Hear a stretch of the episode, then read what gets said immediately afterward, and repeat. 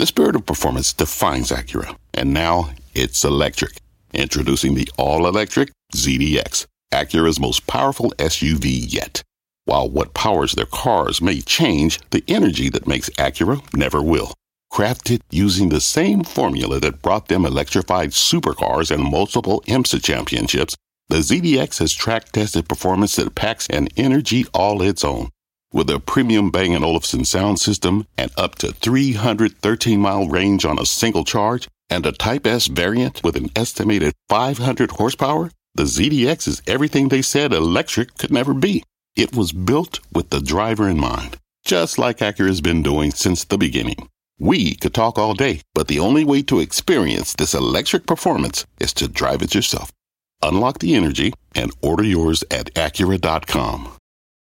Market insight and analysis. You're listening to the opening bell of CNBC's Squawk on the Street.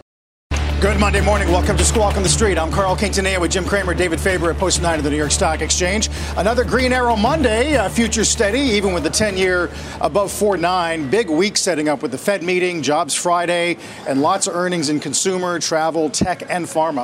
Our roadmap begins with a big week ahead for investors. The Fed, jobs, Apple on tap. S&P is in correction territory, but pointing to a bounce at the open.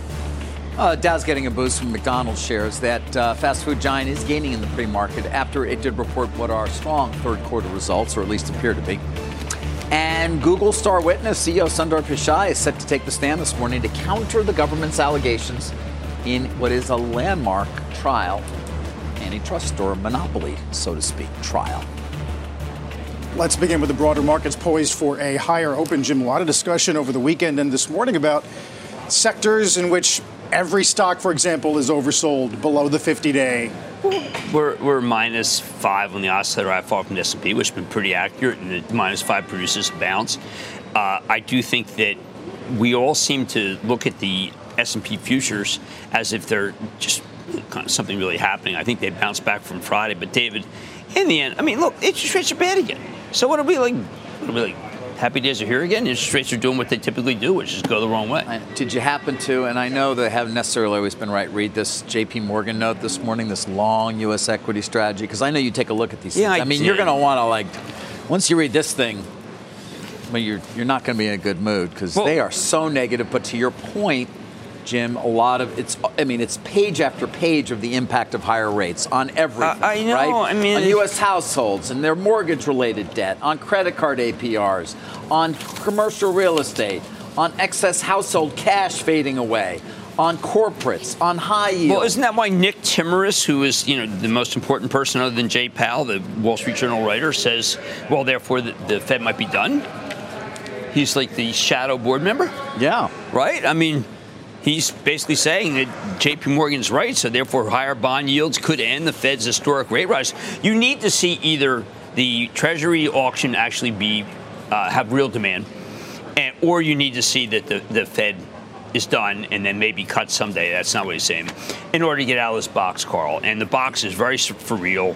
And if you forecast badly, the way On Semi did today, well, then you might as well just say, listen, I'm, you know, I, Invite me to your funeral. Yeah. Although, I mean, we knew Texan last week. The guidance was no good. Today, we though we have XPO, we have SoFi raising guidance. Both well, look, uh, you know, SoFi, and I am very close to Anthony Noto. I admit that uh, he was the banker for for the street when we came public in '98, which was you know kind of paleontole. what, what year is that? Years ago. What year is that? I don't 20, know. It's a quarter century ago. I the remember it well. Yeah, yeah, the ice age. But I, I find that, I, look, there's no doubt about it. The banks themselves are just the blast zone. And when I look at them, I say to myself, what happened? What happened, David, that the banks could be worse in price than during the mini bank crisis? What does it mean? I, I, don't have the answer, so I'm hoping that was a question of which you will. It was actually, rhetorical. Yes, was rhetorical. I was hoping it was a rhetorical and question. I think I think the answer is is that there is no way out of this box, because unless rates come down, people decided that this is the group where you're going to start seeing credit problems. This is the group that doesn't have any ability to be able to make any money, and you have a lot of banks that, that are trading. I mean, I remember when Schwab was kind of like a line in the sand that was at 50. Well, here it is back at 50. Morgan Stanley I mean, you got the pick of the litter there, right? And it's mostly wealth management is what really uh, drives you that. You like my- think you the like pick of the litter, pick. Wow, wow, nice. I was good. You know, I worked on that all weekend. Wow. That that and uh, I just and the, totally and missed I, uh, you know, but, but the, you know what my problem was was that it's so hard to do this job and warm up for the Giants, quarterback. but you know, I don't have a good arm, but geez, better than that last guy. Uh, you're, Uh, it's not easy coming in as a third string quarterback. Give the guy a break. It really well, your is. second string quarterback is worth a lot more Wait, than the my guy. They, second string quarterback? they're paying that guy the equivalent of what Schwab's making this quarter. Which guy's that? On The guy, Jets, the tall mean? guy, I have no idea what you. Daniel Jones. He just. He's I, not. He's the let's- starting quarterback. But I know the he's Giants. coming. He's coming back. No, they just they offered him a very good contract versus what they offered the best running back in the league. Yes, he makes forty million. we can't a all be. Jalen Hurts. No. How about that? Jalen's hurt so badly, and does he ever stop? No, no, doesn't show Is any he not signs pure of. joy? Yes. Anyway, I, I look at this. I look at. I think they're what we call fugazis in the NFL. Guys who are, uh, you know, companies that are just not delivering. That should have. I mean, J.P. Morgan, for instance, they feel like to me they delivered a great quarter, and yet it doesn't get any traction. The banks are key for, for where we're going to go. There's so darn many of them, and they are the ones to watch, not tech. I mean, there's like a, this watching the Magnificent Seven doesn't get me But is anywhere. any that what's going if it takes rates falling to turn them around? Aren't we going to be sitting here for quite a while, waiting? well, we're here. Yeah, that's my point. My point is, I'm not positive.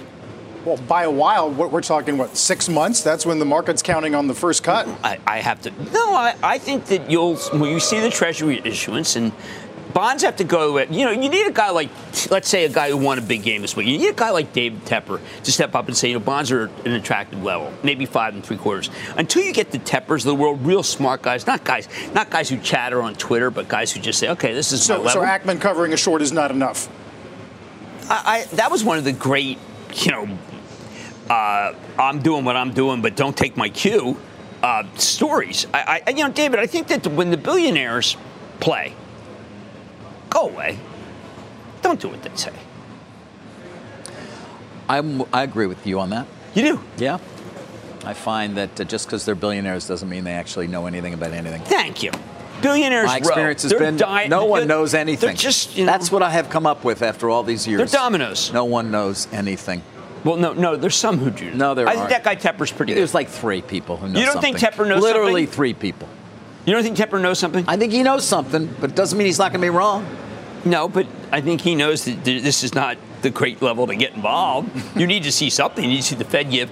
You know, we're going to have Treasury If issuance really you're going to be sitting here till the Fed gives, then what are Well, we going to do? we gonna- what- What, sh- what are we going to do every morning? Well, you know what? We, We gotta talk people. about something. They're- they're- know, look, you know, last week there was a company called Amazon, and it delivered an amazing quarter, It- and we could help people. It was a very good quarter. Yes. Well, they're there, okay? so why won't there be any follow? Will there be Because follow- Apple Why are you week- so depressing this morning? Why am I depressed? Snap out of it. I'm not depressed. I'm realistic. I mean, Apple reports this week. I say own it, don't trade it. I'm not saying buy it ahead of the quarter. Although you can go into this new video chat and buy an Apple and do an appointment ahead of time, and you just walk into the store. And while everyone else is in that scrum, you can go right out. Are you of the view, uh, Morgan Stanley's Mike Wilson, uh, Ed Yardeni over the weekend, that the chances of a year-end rally have gotten slimmer? That was I read the Yardeni piece during the first half of the Eagles when I thought that, that we were definitely goners, and I said, "Oh, well, this is great, Yardeni and the Eagles." But Yes. the Eagles pulled it out, but Yardeni didn't, and I think Yardeni's the man to watch. And he's still talking about this percentage of where we could go in recession. That's okay, but you know, to David's chagrin, I don't have enough stocks to like. I just don't. Well, we came into the quarter worrying about government shutdowns. Goldman today removes that as a base Right. case. There you go. Uh, But we got two strikes down out of the way. But we have Treasury Yeah. issuance now. I mean, Treasury issuance. This is back to the '90s. Yes, they're doing seven-year. Treasury I mean, debt has risen that. to 94% of GDP from 77% pre-COVID level. We need the Chinese Treasury to stop supply is sharply higher, uh, as we all know. Marketable Treasury debt, again, as I said, 94%. Fiscal deficit, 6.2% of GDP, the highest since the 1950s. Want me to keep going? No, you're just killing me. I don't. I don't 634 billion in interest payments, annualized right now, highest in 40 years. well, what do you want me to? 10% of so government receipts. And by the way, government receipts are lower than we anticipated for whatever reason. Yeah, and you know, this, revenue's not coming in as a lot of people saying that one of the reasons why the multiples are shrinking is that they're going to have to raise corporate taxes. They got to find some way to to raise money because this is just an untenable deficit and it's just killing stocks. Now, you know, it's not like the president cares a lot about stocks. I mean, he was on the picket line against against the auto companies. That was a disaster for the auto companies. Have you noticed that? They're net losers. GM's still out there fighting. You mean with the auction, with the yeah, settlements sorry, that Ford and that potentially? Stellantis have reached with the UAW? Well, They're where's the- losers. and GM loses nine cents a week apparently as this hold this holdout occurs. The autos are just part of the blast zone. Oh, you see the warning out of Panasonic today on demand for Tesla cars. Oh well, we've got Tony Tony uh, Sacconaghi Yeah, actually. What was that, Carl? They, Actually, they warned on battery sales uh, because of weak demand on for Tesla at the high end. I think the why. I still think that the most important quarter last week was one no one wants to talk about was was Stephen Scherr and Hertz, where the people aren't, don't want a Tesla. they don't They want don't, a Tesla. they don't want to rent a Tesla. And, the- and they're expensive to fix. and they're expensive to fix. Apparently, they're expensive. But did you know how and expensive they- they but it fix? also they suffered as a result of the drop in price that taken Well, place, and obviously they have a large right, a large group Well, of what are saying- used Teslas. I'm making a thesis here. The thesis is is that and as we get from on semiconductor, which is an auto-related semi, Yes. that the autos are simply a blast zone. The uh, banks, these are big groups altogether. The banks are horrendous. What saves SoFi? I mean, you want to do that? Uh, the Magnificent Seven, we had Magnificent One last week, uh, and Amazon. The rest were not that magnificent. I don't think Apple's going to be that good. I don't think Nvidia is going to be what people want because Nvidia is so heavily, you know, loved. And then we had Bill McDermott. So we got Bill McDermott and we have Amazon. We got two out of 500. There are 500 in the S&P. Uh, Microsoft had a decent quarter too. Microsoft was good, but the stock doesn't re- doesn't react as well. It's the only Mag 7 above the 50 day. They've got that. And by the way, Meta's quarter, as you and I have said many times, was actually I thought quite it was good great, as but it was- well. but- it was the commentary, broadly speaking, around guidance in terms of ads. I'm just agreeing with I- scared investors. I'm, I don't like to agree with, with Michael Wilson, but he's basically saying that the reaction to the quarters was bad. I'm, I'm not. This, I thought Meta's quarter was terrific. Right. Uh, I mean, I thought Meta, uh, when I say terrific, I mean I can't believe how good it was. And I do know that everyone knows that there's every campaign from the consumer pro- product companies. They always cease if there's something horrible. That's what they do. It's just, and yet their Meta talked about them ceasing, and the world went nuts. So I'm Um, not. I can't be that positive.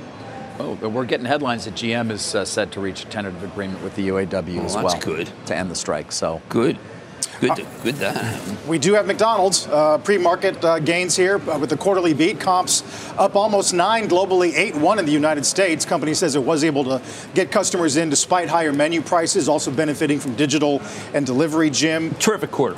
The Terrific quarter. Consensus for Q4 comps is four and a half, and I know Evercore is out saying they better have a pretty good November, December. Well, what happens when someone says, you know, "Does will people eat a full uh, cheeseburger with GLP?"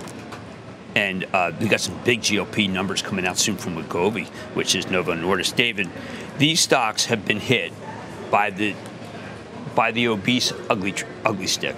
And it doesn't seem to matter. Once they come out, they can say good things, and then someone just says, "But isn't it true that people order fewer hamburgers?" And they don't know because we don't have any data. no, we have no, no. Well, most There's a stock. most Look at that thing. Almost none of the companies, other than that weird commentary from Walmart, Which Ben was kinda have taken ever, back. Right, have ever said that they are seeing an effect that they can actually say as a result of people eating less food. I, I totally agree. And Or I'm fewer to, calories. I'm beginning to think that the whole thing's a canard, that you should not be factoring in this thing.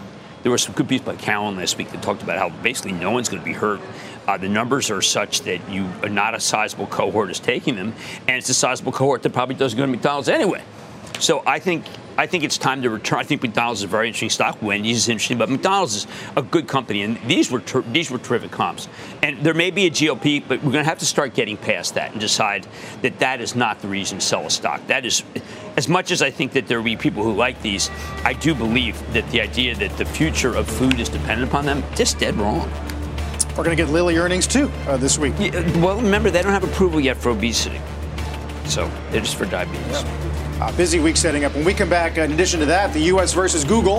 Uh, Pichai set to testify today in the landmark antitrust trial. We'll get a live report. We'll take a look at the pre-market here. A lot more this morning on autos, as David said. There's some AI news. Talk more about the banks. Got some calls on Datadog, Cisco, and Chevron in a moment. Hello, I'm Laura Castleton, U.S. Head of Portfolio Construction and Strategy at Janus Henderson Investors. Is a brighter future possible? At Janus Henderson, we think it is. For 90 years, we've worked to help clients achieve superior financial outcomes and fulfill our purpose of investing in a brighter future together. We know that this means our thinking and our investments are helping to shape millions of brighter futures for the next 90 years and beyond. To learn more, go to janushenderson.com. What's on the horizon for financial markets? At PGIM, it's a question that over 1,400 investment professionals relentlessly research in pursuit of your long term goals. Specialized across asset classes, but united in collaboration, our teams provide global and local expertise. Our investments shape tomorrow, today. Pursue your tomorrow with PGIM, a leading global asset manager. Alphabet CEO Sundar Pichai slated to testify today in the DOJ's antitrust trial against Google. Our Eamon Javers is outside federal court in D.C. with a look at what we might expect. Morning, Eamon. Good morning to you, Carl. We did just see Sundar Pichai walking in here to the federal courthouse in downtown Washington, D.C. just a short time ago, uh, walking into the courthouse ahead of what we expect to be a 9.30 start time uh, for this ongoing proceeding today. We also saw Department of Justice attorneys arriving here just a short time ago, so it looks like everything is set to get underway. This is an opportunity now for Sundar Pichai to defend his company in this antitrust trial. Remember, the core issue here is those payments, multiple billions of dollars of payments that Google makes to all sorts of device manufacturers and carriers to be the default search engine on all of their services. We learned the big number in all of this just on Friday 26 $6.3 billion in 2021. That's what Google paid for those search engine defaults. The government is arguing that that, in effect, is buying its way out of competition, that it's those huge payments are forcing other competitors sort of out of this industry, the search engine business, almost altogether. Uh, Google says, no, no, no, wait we are offering a better product, and that's why people are choosing us. And there's nothing wrong with these revenue sharing agreements that they make with a lot of these other companies around the industry. So that's the central argument that we're going to see here today. And we're going to see Sundar Pichai defend his company uh, in person here in just a couple of minutes, guys. Back over to you. Meantime, Eamon, the other big story in tech, uh, in Washington at least this morning, is this news about a potential executive order from the White House about AI as they try to get in front of what we widely expect to be very uh, convoluted discussions about the impact of that tech. Yeah, fascinating first effort here from the Biden administration. Uh, this executive order, a little bit more sweeping, I think, than a lot of analysts had expected uh, in terms of the strength of it. They're using the Defense Production Act in one aspect of this executive order. They're going to force some of these AI companies uh, to reveal their safety test results to the federal government. That's something that we haven't seen before.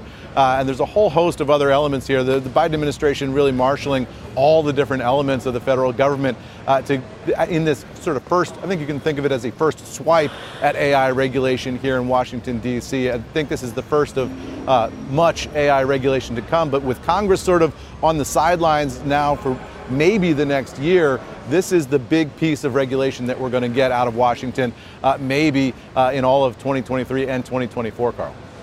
Eamon, thanks. Uh, Eamon Javers, thoughts about either of those two things? Yes, I think in the latter, uh, when we had Bill McDermott last week, one of the things he talked about, CEO of ServiceNow, was that there was a huge number of federal contact, uh, big deals, uh, three $10 million deals uh, that were reached right at the end of the quarter. And that was because they had just uh, issued this Vancouver project, which is a way to be able to identify how cybersecurity for your internal agency or a company. I wonder whether this wasn't uh, David getting ahead of that because I think Palo Alto does it too. Palo Alto has uh, artificial intelligence to determine whether you're penetrable or not. But uh, ServiceNow, maybe, maybe that was part of the strength of their quarter. Hmm. I don't know. Well, I mean, it was pretty impressive that they won all these federal contracts right, right at the end when they revealed Vancouver project. So I think that there's a way to be able to assess this, but in terms of the amount of money that was paid for the contract, well, what were they supposed to do? I mean, they were just supposed to just say, listen, give it to us because we're better. I mean, by the way, Bard, no, uh, not not. You know, it's, you know, it's like Bacon. Remember, Bacon was said to Bart's not doing it for you? I mean, Sir Francis. Sir Francis Bacon, remember he might have written some Shakespeare? Yes. Yes. Yeah. Well, that's Bart. Bacon. Bacon's burning. It's because the Bard is Shakespeare. Right. And, right. and there's Bacon. I'm doing a little Thank you, Carl. oh, it's so hard. I, I, woke up. I'm a little slow this morning. I need Carl. So hard. I need Carl to translate Cramer. I was going to do Galsworthy, but I know that. Usually, I translate. Did you, you ever read Milton as a subject? Uh, we'll take a break, uh, take a look at futures here. Holding in there uh, as we get set for a busy week and wrap up these last couple of sessions of October. Don't go anywhere. Let's get straight to the point. You want to grow your portfolio to fight rising costs of inflation or pay off your debt or anything standing in the way of you and financial freedom, right? Yahoo Finance, our sponsor today, can help.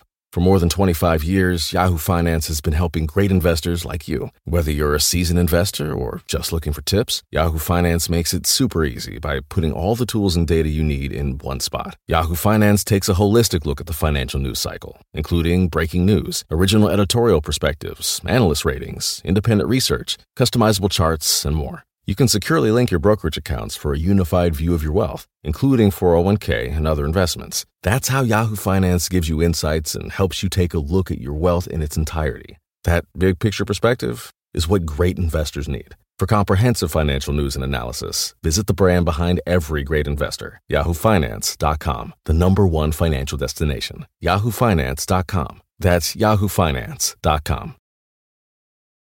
We mentioned GM in the face of these uh, strikes. Let's get to Phil LeBeau with some breaking news. Hey, Phil.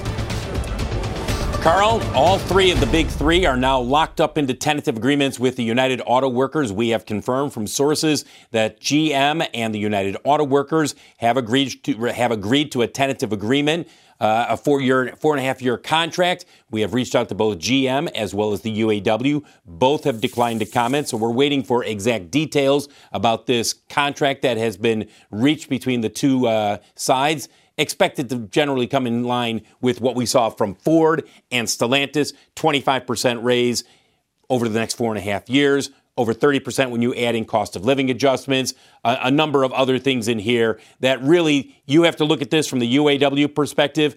This has turned out much better than I think people expected when all of this began back on September 15th. They didn't get every single thing they were looking for, guys, but they got a lot. And this is a very rich contract that the UAW has now locked in with Ford, Stellantis over the weekend, and just a few minutes ago with General Motors. Well, Phil, I got to tell you, you covered this incredibly well, and, and it's almost as if uh, famous one step ahead of the posse constantly. Uh, watching your coverage, it's very clear that they had no idea what a strategist they were dealing with. Uh, they had no plan. Uh, and they gave away many things that they had worked hard for. Uh, uh, Phil, why were they yep. so unaware that they had a real opponent? Uh, Jim, that's a great question. I- am not sure. Uh, I-, I think at the end of the day, people will look back on this, and yes, you can say, well, the environment with the way inflation has been going and the fact that they were coming off of record profits in North America over the last three years, of course they were going to make rich contracts. But all along, the UAW, Shawn Fain and his leadership, and the strike strategy, this one, you know, one plant at a time, we're going to keep you guessing. You're not sure if we're going to strike here, we're going to strike there, uh, and very, very effective use of social media by the UAW. You put that all together, and this has worked out far better than they expected. And I'm sure far better than a number of executives expected in Detroit when all of this began. Yeah, Phil, that uh, of course, investors now are going to be trying to figure out what, what it all looks like in terms of cost, Ooh. what it's going to mean for margin. Well, we, uh, yeah, you know, is there anything you, know, you can David, fill us in there? Yeah. The, the early estimate is that the all-in cost, and that's the one that everybody focuses on, prior to this con- or the previous contract, it was 64 to 66 dollars per hour, all in, for the big three. 55 per hour all in for the foreign automakers here in the US and $45 per hour for Tesla. The early estimate on the Ford contract that we've seen is that it comes in somewhere about $88, $89 per hour. We haven't seen a final calculation. But if that's correct, let's say it's 87 to $89 an hour, basically a jump of $22 an hour all in per employee. For, look at that gap between them, the big three, and the foreign automakers. They're at 88, 89. Foreign automakers are at 55. Now those those wages are going to go up as well.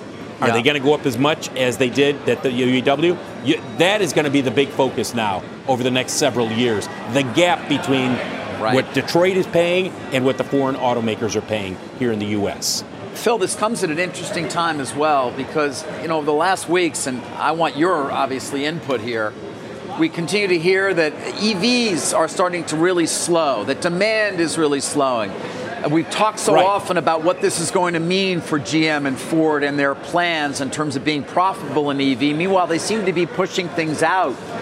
Kind of just give us a sense as to the landscape as we sit here right now with this tentative deal the overall demand is slowing. That that is an actual thing that is happening within the uh, the auto industry. Doesn't mean that we're seeing a reversal and people are not buying EVs at all. It's just not growing as quickly as it was in the past. It's about seven percent of overall sales.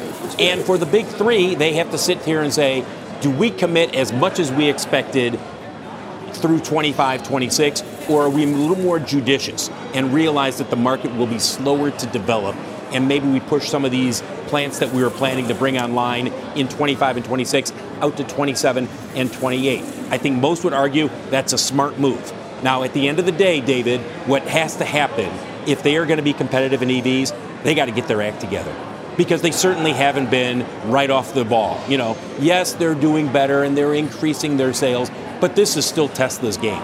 And they are still, they're nowhere close. And that has to change over the next several years. And they know that. You, you listened to the Ford call the other day. Jim, I know you listened to it. Yep. It's pretty clear. They know what they have to do when it comes to EVs, and Ford's got other issues in terms of warranty costs.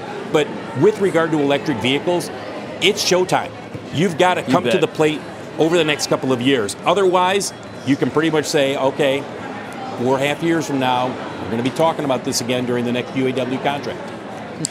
As for um, labor pressure in the industry, uh, Phil, going forward from here, let's listen quickly to what Shawn Fain said about yep. the next uh, labor negotiation cycle. Take a listen. One of our biggest goals coming out of this historic contract victory is to organize like we've never organized before. When we return to the bargaining table in 2028, it won't just be with the big three, but with the big five or big six. That's what a lot of the street commentary is focusing on today, Phil. Look, they have momentum, and I'm not trying to play down the success that Shawn Fain and his team have had over the last month and a half. There's no doubt they have momentum, and there's no doubt that if you are working at a Toyota plant in Kentucky, that you're not looking around going, "That's pretty good." Pretty good they got there. having said that, having said that, they have a long track record of being unable to unionize at Toyota, at Honda, at Nissan. They just haven't done it. And they've been talking about it for 30, 40 years. So at what point does that change? Is this the contract that changes that? Maybe, but that's the, that's what you have to keep in mind. Phil, thanks. Phil LeBeau, uh, wrapping up uh, GM this morning. Let's get the opening bell here and the CNBC Real-Time Exchange. It's a big board. It's oil and gas operator Mach Natural Resources celebrating a recent IPO at the NASDAQ. Choice One Financial Services celebrating 125 years of the bank. Look, I, I think that what Phil said is very important in the sense that Fain outsmarted them, and the fact that Fain, we're in a different moment. Uh, I think that both unions uh, are getting their way, and Treasury is getting in the way with just gigantic issuance. And that's why individual companies really struggle hard, Carl, to be able to make a breakout here because you really have to just distinguish yourself above that fray. Union fray, yield curve fray, these are major headwinds that we haven't seen since the 90s. Going Jay's way, as you like to say? Uh, yeah, going Jay's way, but maybe it doesn't matter. We have to see some sort of way that the deficit. I don't want to sound like a, a, a deficit hawk here, but boy, anybody who likes stocks, you, look, David. Anybody who likes stocks knows that, frankly, uh, there are no treasuries uh, to be bought by foreign countries, and that was always something you can. on. I remember one time uh, the people were worried that the Chinese owned too much. I mean, please come back, China. They have 800 billion. They're like selling them like they're oh, well, that is the key question. It's not just the supply, but obviously it's the other side. It's yes. the demand and the um, what doesn't seem to be nearly as much demand and any QT? longer from buyers such as China or even Japan. Uh, right to your point. So liquidity. Um, yeah, and and that's why we're also going to be watching very close. I think it's Wednesday when we get the actual plan from Treasury in terms of how much supply will be issued. uh, over the next few months. It's not something that has typically been a focus for the market, but it is now uh, because last time it was a very large number. I think it was the end of July when we last heard, and the market has sort of trended down ever since. Right, and it, obviously bond prices have fallen dramatically. And Treasury was very well arrogant the whole the time. There were people who suggested, "Why don't you just do a gigantic financing in the long end, Carl?" And they always said the same thing, which is the short end is a better uh, place to borrow. They need to be criticized for this. Their lack of understanding of the yield curve over a very long period of time is shocking. Uh, Yellen's just doubling down. Her comments uh, late last week about how these long rates are about economic growth not not funding concerns. Well, uh, you know that's a nice thought. We just we just wrapped up a near five percent GDP print. Well, I just know that. Look, the GDP is terrific. Anybody who favors that uh, wants as long as that we get good data without inflation, that's fine. But there was a way to finance without making it so that uh, the stock market was hurt. But then again, remember, it, when Biden is a president who just does not focus on stocks, otherwise he would he would have tried to figure out a way to make a deal between GM and the UAW, not show up on the picket line, which was the last thing. David, no one in the industry on the management side thought that a, pre- a sitting president would show up on the picket line. I mean, he is a union president. He is a union president. But the unions, union it is union versus capital. Nothing's changed in America, except for the unions didn't roll over this time. Right. And now they're going to be, the workers are going to be making all in, as Phil just said, as much as $88 an hour. That's they, obviously including all benefits. And remember how long the unions, the unions were losing on this issue of uh, how much you pay the beginners. And now they've completely caved on that. What matters is, of course, we're not in a union country. But when you, you see the, the, broad gains that Fain makes, and you're in the restaurant business, I think you're shaking. You're in any business that that needs a big labor force. I think that we could be in a wave of unionization. Well, but again, over the last 40 years, it has been the decline of unions well, that has over. been notable. Maybe that's significant over. decline in unions, and many who have argued uh, of the disparity between the wealthiest and the working uh, that that we needed a resurgence in unionization, which I think the president certainly agrees president with agrees. in order to bring wages up for all of these Look, people. The, the, I, I, think if you asked the president the who, who, the Magnificent Seven was, he would quite accurately say, "I remember Yul." and I think Steve was terrific. I think he probably have first name basis with most of these because he's my age. No, he's actually older. Whew, someone's older than I am. He is older. Um, but no, he would realize that uh, Horst Buchholz didn't make it, and by the way, Robert Vaughn didn't make it. He would know that. He would um, also, by the name, know that Ilya Kuryakin recently passed away. Was David McCallum, who was also, by the way, uh, a amazing man. Let's get back to some movers this morning. We mentioned onsemi, you guys did, about yes. a $36 billion market cap coming in. Stock's down a lot. Well, he, um, well, he, he, gave you a bad forecast, for say. He gave you a bad forecast. Guidance indicates an 8% quarter over quarter revenue decline. Also, gross margins expected to decline by about 80 basis points quarter over quarter. And that is driving the stock down as much as 15%. Hassane they had largely he's, he's seen money. strength previously in auto and non-cancelable orders and, uh, and, and so forth. Unclear. The call started at 9 yes, get a little but, bit more you know, from Hassane the call. I've had him on many times. He, he's very, very good CEO. I think it's interesting that, that it's reverberating immediately to NXPI, which is the other auto semi company. Yes. And then the last auto semi company that actually had good things to say about auto was Texas Instruments, and uh, they're barely down. I would think that that's something that the people who are really smart about the semis would say, "Oh, this is a golden opportunity well, to put out a short." We, we haven't mentioned Western Dig uh, and oh. the idea of splitting the data storage in the flash business into two public companies. Well, that's great. I don't want either. you know, hard disk drive and flash. Well, sold to you, David. You can have all those that you want. Uh, that's funny. Sold to me? Yeah, sold to you. Hard disk drive and flash. I mean, you know what? We don't want a company that has two divisions. We don't want. We want actual good divisions. The only companies that are really doing well right now have no need to finance. Western Digital does not have a great balance sheet. Does not. Okay. The companies that are that are well known, I don't have to say them again, that have great balance sheets are the ones that are most likely to come through this unscathed, and those are the ones that we all know as the Magnificent Seven. Does that include AMD, which we'll get tomorrow? You know, there's a lot of people who feel that AMD is going to shade down. I think AMD's got some very important products in the pipeline, uh, but there was a. I'm going to give Pat Gelsinger this, and I, have been. Uh, I, have been judicious in how I view him, but Pat delivered a good quarter, and that's not good news for Advanced Micro, even though I think Advanced Micro is a better company. You know, we forgot to mention Intel actually performing quite well. It was a very, earnings. very good quarter. I, I was surprised. Uh, they have a very good CFO now. They did a, did a lot to be able to, let's say, uh, restore credibility. Fair enough. Sure. Yeah. Um, wanted to hit VMware, guys, because uh, you know we've been focused on it. Jim has talked about it as well. This was a deal to acquire uh, by uh, by Broadcom to acquire VMware that there was a hope would close today, although there was a lot of doubt because they had not yet received, at least they had not as of last week, received antitrust approval from the uh, Chinese. They still have And uh, this morning we did get a press release very early saying we expect we'll close it soon. Very soon. Soon.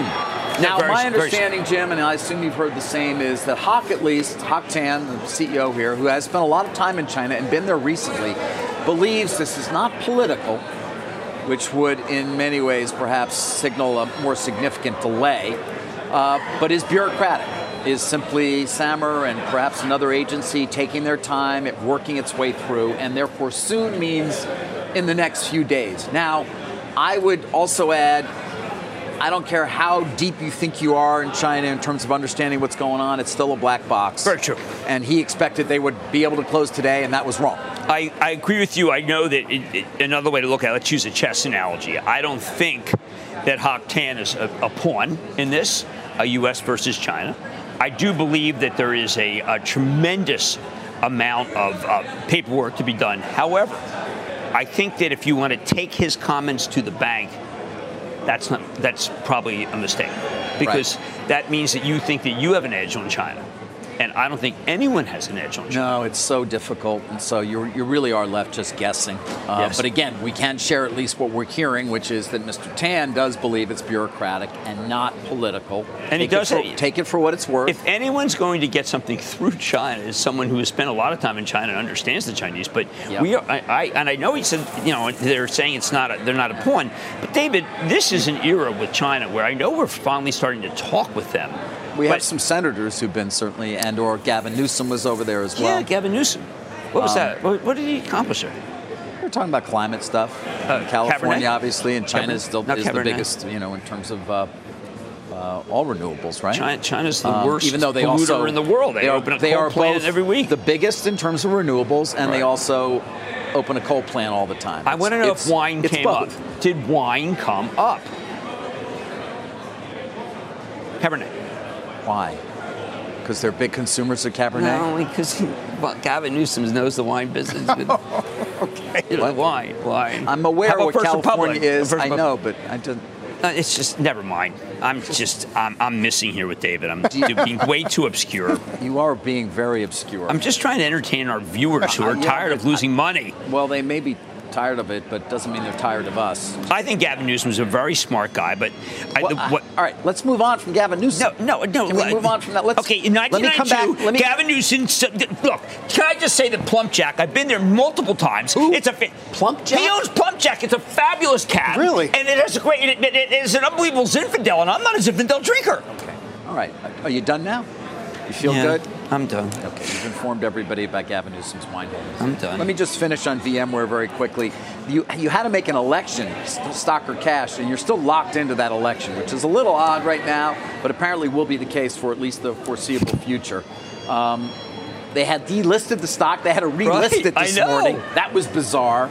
And again, you're locked into the election, whatever you chose uh, last week. But so, is it not extraordinary that you know that that, Broad, that that there's no doubt that Hock would buy every single share of Broadcom that's for sale here because right. he loves his stock. I love the VMware. It's a way to be able to get his price earnings multiple up. Uh, I think this is one of the more important stories out there for many different reasons, but I'm willing to take geopolitical off the table if Hock tells me. Okay. Or, you know, I think that Broadcom's a remarkable company. It, it, Carl, you know what? It, it is on the fringes of AI, like a Cadence Semi, and we would be talking about its AI role if we weren't being involved with this thing. Yeah. Well, one thing you've been pretty steady on is that there is a, it's bullish uh, in energy right now, and we do have an upgrade of Chevron this morning out of B of A. They go yeah, to buy. I look. I think the Hess deal was great. I mean, John Hess might say, "Look, you know, short term, obviously my timing wasn't perfect." I do think that we are not even do, pumping, and we're doing really well. I think that is the bull market in this market. I, I also think the gold stocks are about to catch up. People don't really care about those. But uh, would I buy Chevron here? I think that they did the right thing with Hess. But you know what? I, I think, David, the most undervalued piece of property in this whole thing was Pioneer, and Exxon got it. Is it weird that crude is down 5% this month? Yes, it is, because I would have thought that with what's going on, the horror of the Middle East, that you would have expected, many people did expect that crude would go up. I'm now seeing uh, downgrades of things like Valero, which are making fortunes here. Uh, yes, it's quite shocking that crude couldn't rally in this because I think that maybe the Russians are pumping extra. There are a lot of people, by the way, who say, don't forget what's going on. Ukraine winning right now. That is not talked about at all. Also, just really quick, gas prices 345. That's a seven-month low, lower than we were this time last year. And that's going to yeah. that's going to benefit the consumer at yeah. least somewhat. I'm going to do a little quiz. I'm going to end this part of my my diatribe. Which side is your uh, gas tank? Oh, the gas pump. Which side? The tank. Mine's on the right side. Why? I just want to be sure you knew that. Oh, I, I know. Okay. Just want to be sure. By the way, I'm not you know, asking for the price of milk. I'm if you are in there. a rental car and you're unclear, you can always there's look. There's that arrow. little arrow yeah, yeah. on the He's one of us. I, I, I you know. now I'm back. Did, you see graces. the Burlington? Did you see the downgrade? I at Burlington? actually fill up my car. Have you ever bought a T-shirt at Burlington? They they give it to you for free. They give you gas for free or a no. T-shirt? And by the way, I think Dollar General's worth focusing because the guy Vasos is back. I'm just talking about. No, you're just you're just you're just talking like I don't even I'm know. trying to you're find just... stocks that could go up. Vasos, the right. oil companies. I'm going to end with a Broadcom. REIT deal. Maybe that'll quiet you A down. A what deal? A REIT deal because it's so damn boring that it'll just put you to sleep. What? How's that for a lead-in? But uh, it's worth mentioning because Spirit Realty is up. it's a fairly large deal Between Um, this, between this and the, I mean, and, and, and in the Chiefs game. I mean, point three billion dollars. Uh, they did have a lot of debts. It'll create a sixty-three billion dollar total enterprise value for the uh, for the union of Realty Income, which is acquiring Spirit uh, Realty uh, for um, 0.762 newly issued Well, shares. Yeah, In It's- real estate? It's actually equity, even equity value. It's By the way, you know, Five plus billion. I know everyone's worried about commercial real estate, Carl. It is very hard to find where it is, where the real black holes are. Because there's no transaction volume. Yeah, I mean, because Yeah, you know, look, not. everyone thought that Blackstone had it. Well, it- it's very minor. Everyone thought that Wells had it, but Wells is very minor. It's a lot of banks. It's a lot of regionals, smaller but it- banks. no, I mean, it's, but the banks seem. By the way, you know O is really good? I have them one constantly. Every quarter, really. You do? And you know why? Because they who- pay their dividend monthly, and a lot of people who watch our show want a monthly distribution, and they're very smart. And I think a monthly distribution, David, if you ever were to retire, I think you'd be happy with that. Uh, I sure would. Well, they say it's a leverage neutral transaction. There's no capital markets, uh, no reliance on capital markets needed for the deal at all. a good deal. They are ex- assi- um assuming the existing debt, low rate debt, by the way. They point out to your point, and they are saying that it will uh, deliver 2.5% accretion to Yeah. the Better annual adjusted buy. funds from operations. I really like that deal, and actually, I'm glad you brought it to people's attention As because for CRE, though, the monthly is important. Jim. I mean, it is. It may be slow, but it's a slow-moving wreck. Absolutely, but I, think it's more the insurance companies that have not been that uh, not been vetted properly, and we don't really know what they're doing with their with their capital. You've got if you own a building that's 50% occupied and you've got a refinancing coming up in the next few years and your equity value's fallen dramatically. I mean, you're not in yeah, a good you want way. you want to give the keys You to somebody. You are not in a good it's place. to give the, bank doesn't want the keys. They, no, they'll, nobody they'll wants try those to keys. figure out a way to, to Nobody wants those you. keys, but realty income here with a 6.55% yield is very attractive, given the fact that if you want monthly distributions, that's a good way to get it. And again, I think that that's a terrific way to, to invest and to have something in your pocket. So it's good. All three indices here, Jim, up about a percent. Well, Apple is leading things. And again, I, having been a huge fan of Apple, I am not saying this is the quarter, given the fact I don't think the, other than the numbers that we saw from, from Siebert, which indicated that, you know, Siebert's been the principal uh, promoter, David, of this. It's very strong, and you can also argue Principal that promoter Verizon's of the iPhone 15. but also the Verizon's balance sheet now lets them be a player. That was a good quarter for them. So you're not thrown by these headlines today about Huawei's resurgence in China. For No, I mean. I, no, I mean, I've read that story a gazillion times. How many times can they research? it's multiple research, David. Five time research. Enough. Enough research. Well, they can resurge. So, you know what's interesting? We're getting the uh, end of the GLP moment, I think. The end of the GLP moment. Okay, well, listen yeah, to me. Listen to me. GLP-1. PepsiCo was really hurt because of Frito-Lay, right? And people are starting to realize, wait a second. uh, you know, people, the people who just are crazy about Frito Lay, they're not going and taking GLP one. We don't know. It's you know, portion control is when you're on these is becomes much easier. So you don't PepsiCo has you don't small- order as much, so it doesn't even mean you won't go to McDonald's. Maybe it just means you won't order a, a giant tub of fries. Yeah. Yeah, Yeah. So who knows? Okay, so what movie did did did Marlon Brando call, uh, say that Tubagoo? Use the phrase Tubagoo tub to of Carl goo. Ma- to Carl to Karl Malden. Karl Malden. It wasn't Maybe- on the waterfront. No, it's they called- both were in that movie. True. No, it's called One Eyed Jacks. Ooh, good one. I, I I was more of a streets of San Francisco kind of guy. Oh my One-eyed God, Jacks. Karl Malden. How about when he says, "Give me a beer"? He, Give me a beer. And he says that on the waterfront. Who wrote the score on the waterfront? I know this. Leonard Bernstein. Of course. Oh my God. he was going to be the head of Jeopardy. Everybody has an off day. Dude, Aaron Rodgers is going to play at the end of the year, and you were going to be the head of Jeopardy. I'm, I'm, things are moving slow. What can I tell I, you? I have I have to go beyond the stock market, given the fact that we have a good day today, and I don't want to focus on it because I don't think tomorrow is a good day. We'll see. Uh, only three Mondays have been, no, two Mondays have been down. I know Last Monday, three but months. all Fridays have been down. and We didn't even get the Ike Perlmutter siding with We, Nelson. we knew that. I mean, I'm sorry I didn't. It was. It seemed obvious given Trian's size weren't of you shocked that that was a news story they today? actually had Perlmutter as part of their effort. I was that's a just trying to go into your world and get out of my Oscar world.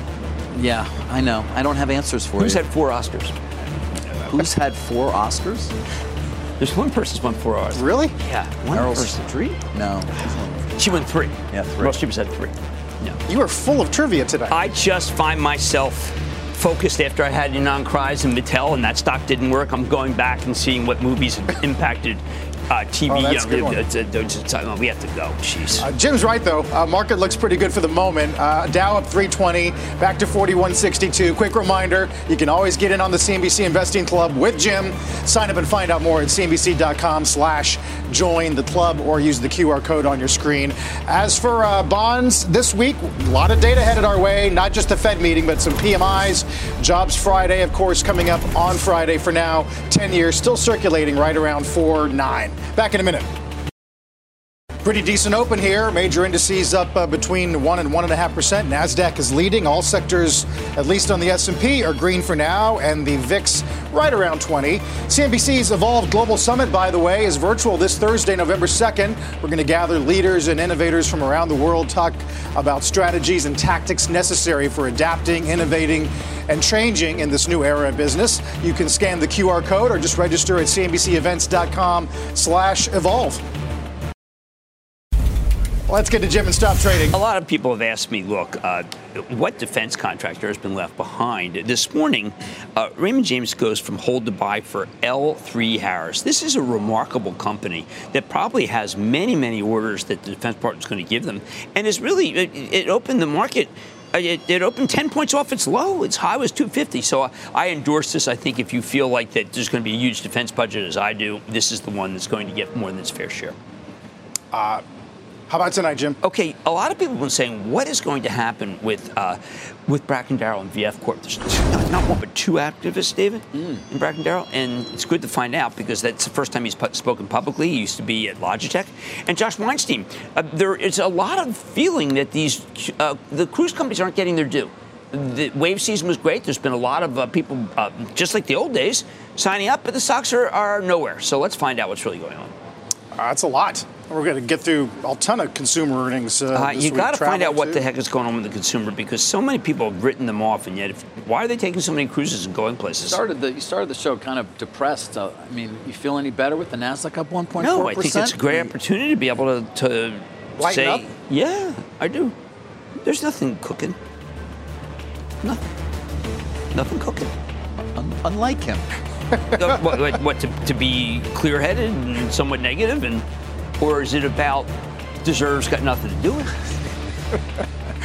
Jim, we'll see you at 6. Uh, Mad Money, 6 p.m. Eastern Time. As we go to break, uh, we are getting a bounce here after a tough stretch. Of course, we all know how treacherous October has been. Uh, we'll wrap up these last two days of the month in a moment. You've been listening to the opening hour of CNBC's Squawk on the Street. All opinions expressed by the Squawk on the Street participants are solely their opinions and do not reflect the opinions of CNBC, NBC Universal, or their parent company or affiliates, and may have been previously disseminated by them on television, radio, internet, or another medium. You should not treat any opinion expressed on this podcast as a specific inducement to make a particular investment or follow a particular strategy, but only as an expression of an opinion. Such opinions are based upon information Squawk on the Street participants consider reliable, but neither CNBC nor its affiliates and or subsidiaries warrant its completeness or accuracy, and it should not be relied upon as such. To view the full Squawk on the Street disclaimer, please visit cnbc.com forward slash squawk on the street disclaimer. From pit lane to podium, the Las Vegas Grand Prix is providing fans a race day experience at the speed they deserve. With the help of T Mobile for Business, our 5G advanced network solutions are powering race day operations with event wide connectivity. From streamlined gate entry to an immersive app, giving fans blazing fast access to the sport they love. This is accelerating innovation. This is the Las Vegas Grand Prix with T Mobile for Business. Take your business further at T-Mobile.com slash now.